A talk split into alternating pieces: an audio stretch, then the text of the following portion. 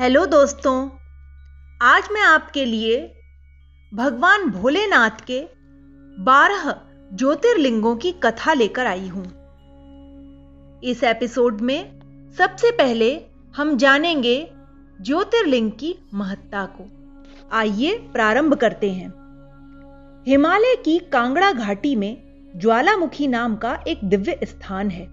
पृथ्वी के गर्भ से निरंतर प्रकाशित रहने वाली एक महान ज्योति वहाँ ऊपर उठ रही है। साक्षात परमेश्वर, शुंभकर, शंकर जी उस तपो में, तेजो में ज्योति रूप के रूप में प्रकट हुए हैं। उस पवित्र ज्योति के दर्शन के लिए भक्तगणों का वहाँ तांता लगा रहता है। ज्योति का यह चमत्कार अनेक स्थानों पर दिखाई देता है। उन स्थानों पर दर्शन के हेतु मेले लगते हैं। वे स्थान निम्न प्रकार हैं।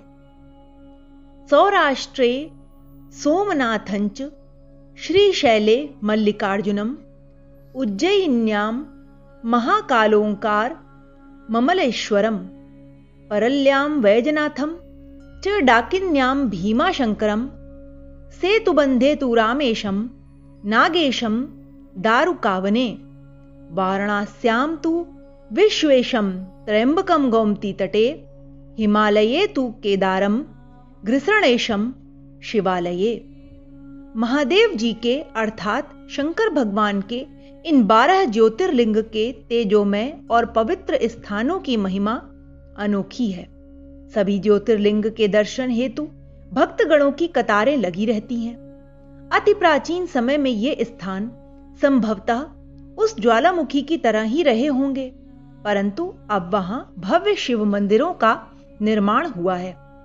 सागर तट पर दो, नदी के किनारे पर तीन, पर्वतों की ऊंचाई पर चार और मैदानी प्रदेशों में गाँवों के पास तीन इस तरह के बारह ज्योतिर्लिंग बिखरे हुए रूप में दिखाई देते हैं। हर स्थान का वर्णन साक्षात्कार के साथ अनेक लोगों ने किया है। उन शुभंकर, शंकर ज्योति शिव स्थानों के दर्शन से हमारा जीवन पुण्यमय, सुखी, समाधानी तथा कृतार्थ होता है। यह श्रद्धा है और अनुभव भी है। यद्यपि पृथ्वी में विद्यमान लिंग असंख्य है, तथापि प्रधान ज्योतिर्लिंग द्वादश हैं। सौराष्ट्र में सोमनाथ, श्री शैल में मल्लिकार्जुन, उज्जैनी में महाकाल, विंध्य प्रदेश में ओंकारेश्वर, हिमालय श्रृंग पर केदार डाकिनी में भीमशंकर, वाराणसी में विश्वेश, गोमती तट पर त्रयंबक चिंता भूमि में वैद्यनाथ, अयोध्या के दारुक में नागेश, सेतुबंध में रामेश और देव सरोवर में घुषमेश। प्रातःकाल उठकर उन द्वादश ज्योतिर्लिंगों का स्मरण, वाचन करने से आवागमन के चक्र से मुक्ति मिल जाती है। इन लिंगों की पूजा से सभी वर्णों के लोगों के दुखों का नाश भी होता है। इन लिंगों पर चढ़ा नैवेद्य भक्षण करने से सारे पाप क्षण भर में ही भस्म हो जाते हैं। वैसे देखा जाए तो ज्योतिर्लिंग के दर्शन करना हमारी नित्य कर्म की क्रिया होनी ही चाहिए। सूर्य, अग्नि और दीप ज्योत, ये उस ज्योति के ही रूप होते हैं। उनके दर्शन का आनंद हम लोग हर रोज प्राप्त करते हैं। ओम तत्सवितुर्वरेण्यम इस गायत्री मंत्र में बुद्धि को प्रेरणा देने वाले सूर्य भगवान के सर्वश्रेष्ठ तेज रूपी ध्यान के बारे में बताया गया है। इस मंत्र के जप सामर्थ्य से मनुष्य की प्राण ज्योति को, अर्थात आत्म ज्योति को, दिव्य शक्ति प्राप्त होती है। सूर्य शक्ति का तेज तथा उससे प्राप्त उष्णता से कितने लाभ होते हैं, यह स्पष्ट करना कठिन है। उस अति भव्य दिव्य ज्योति के सामर्थ्य से ही इस विश्व के सारे कार्यकलाप चलते हैं और उस भास्कर ज्योति को हम प्रणाम करते हैं, सूर्योपासना करते हैं, उसे अर्धदान करते हैं। सूर्य ज्योति ही केवल एक सत्य मात्र है, वही एक नित्य है, बाकी सब मिथ्या। अग्नि भी एक महान ज्योति है, पृथ्वी तल के सभी धर्म उस अग्नि ज्योति के सामने नतमस्तक हैं, उसकी नित्य उपासना करते हैं।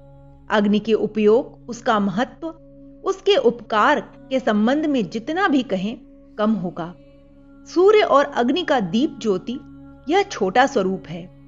सा, आज मेन, वर्ति संयुक्तम, वनि, ना योजितम, मया, दीपम, गशहाण, दैवेश, त्रैलोक के तिमिरा बहम इस तरह की महान ज्योति को हम प्रणाम करते हैं। दीप ज्योति के महत्व को हम भली भांति जानते हैं। हम उस दीप की पूजा करते हैं, दीपोत्सव मनाते हैं। स्वागत समारोह, मंगल कार्य आदि में दीप ज्योति की अग्रकम से पूजा करते हैं। शुभम करोति कल्याणम, आरोग्यम धन संपदा शत्रु बुद्धि विनाशाय दीप ज्योति नमस्तुते। इस ज्योति से हमारा औरों का अंधकार नष्ट हो जाता है अज्ञान रूपी अंधकार नष्ट होता है। और स्वधर्म सूर्य का दर्शन होकर मनोकामनाएँ पूर्ण होती हैं। इस तरह बारह ज्योतिर्लिंग के दर्शन से, वहाँ के पावन वायुमंडल और पवित्र यात्रा से सभी को सुख, शांति तथा समाधान प्राप्त होता है। तो दोस्तों, ये थी बारह ज्योतिर्लिंगों की महत्ता।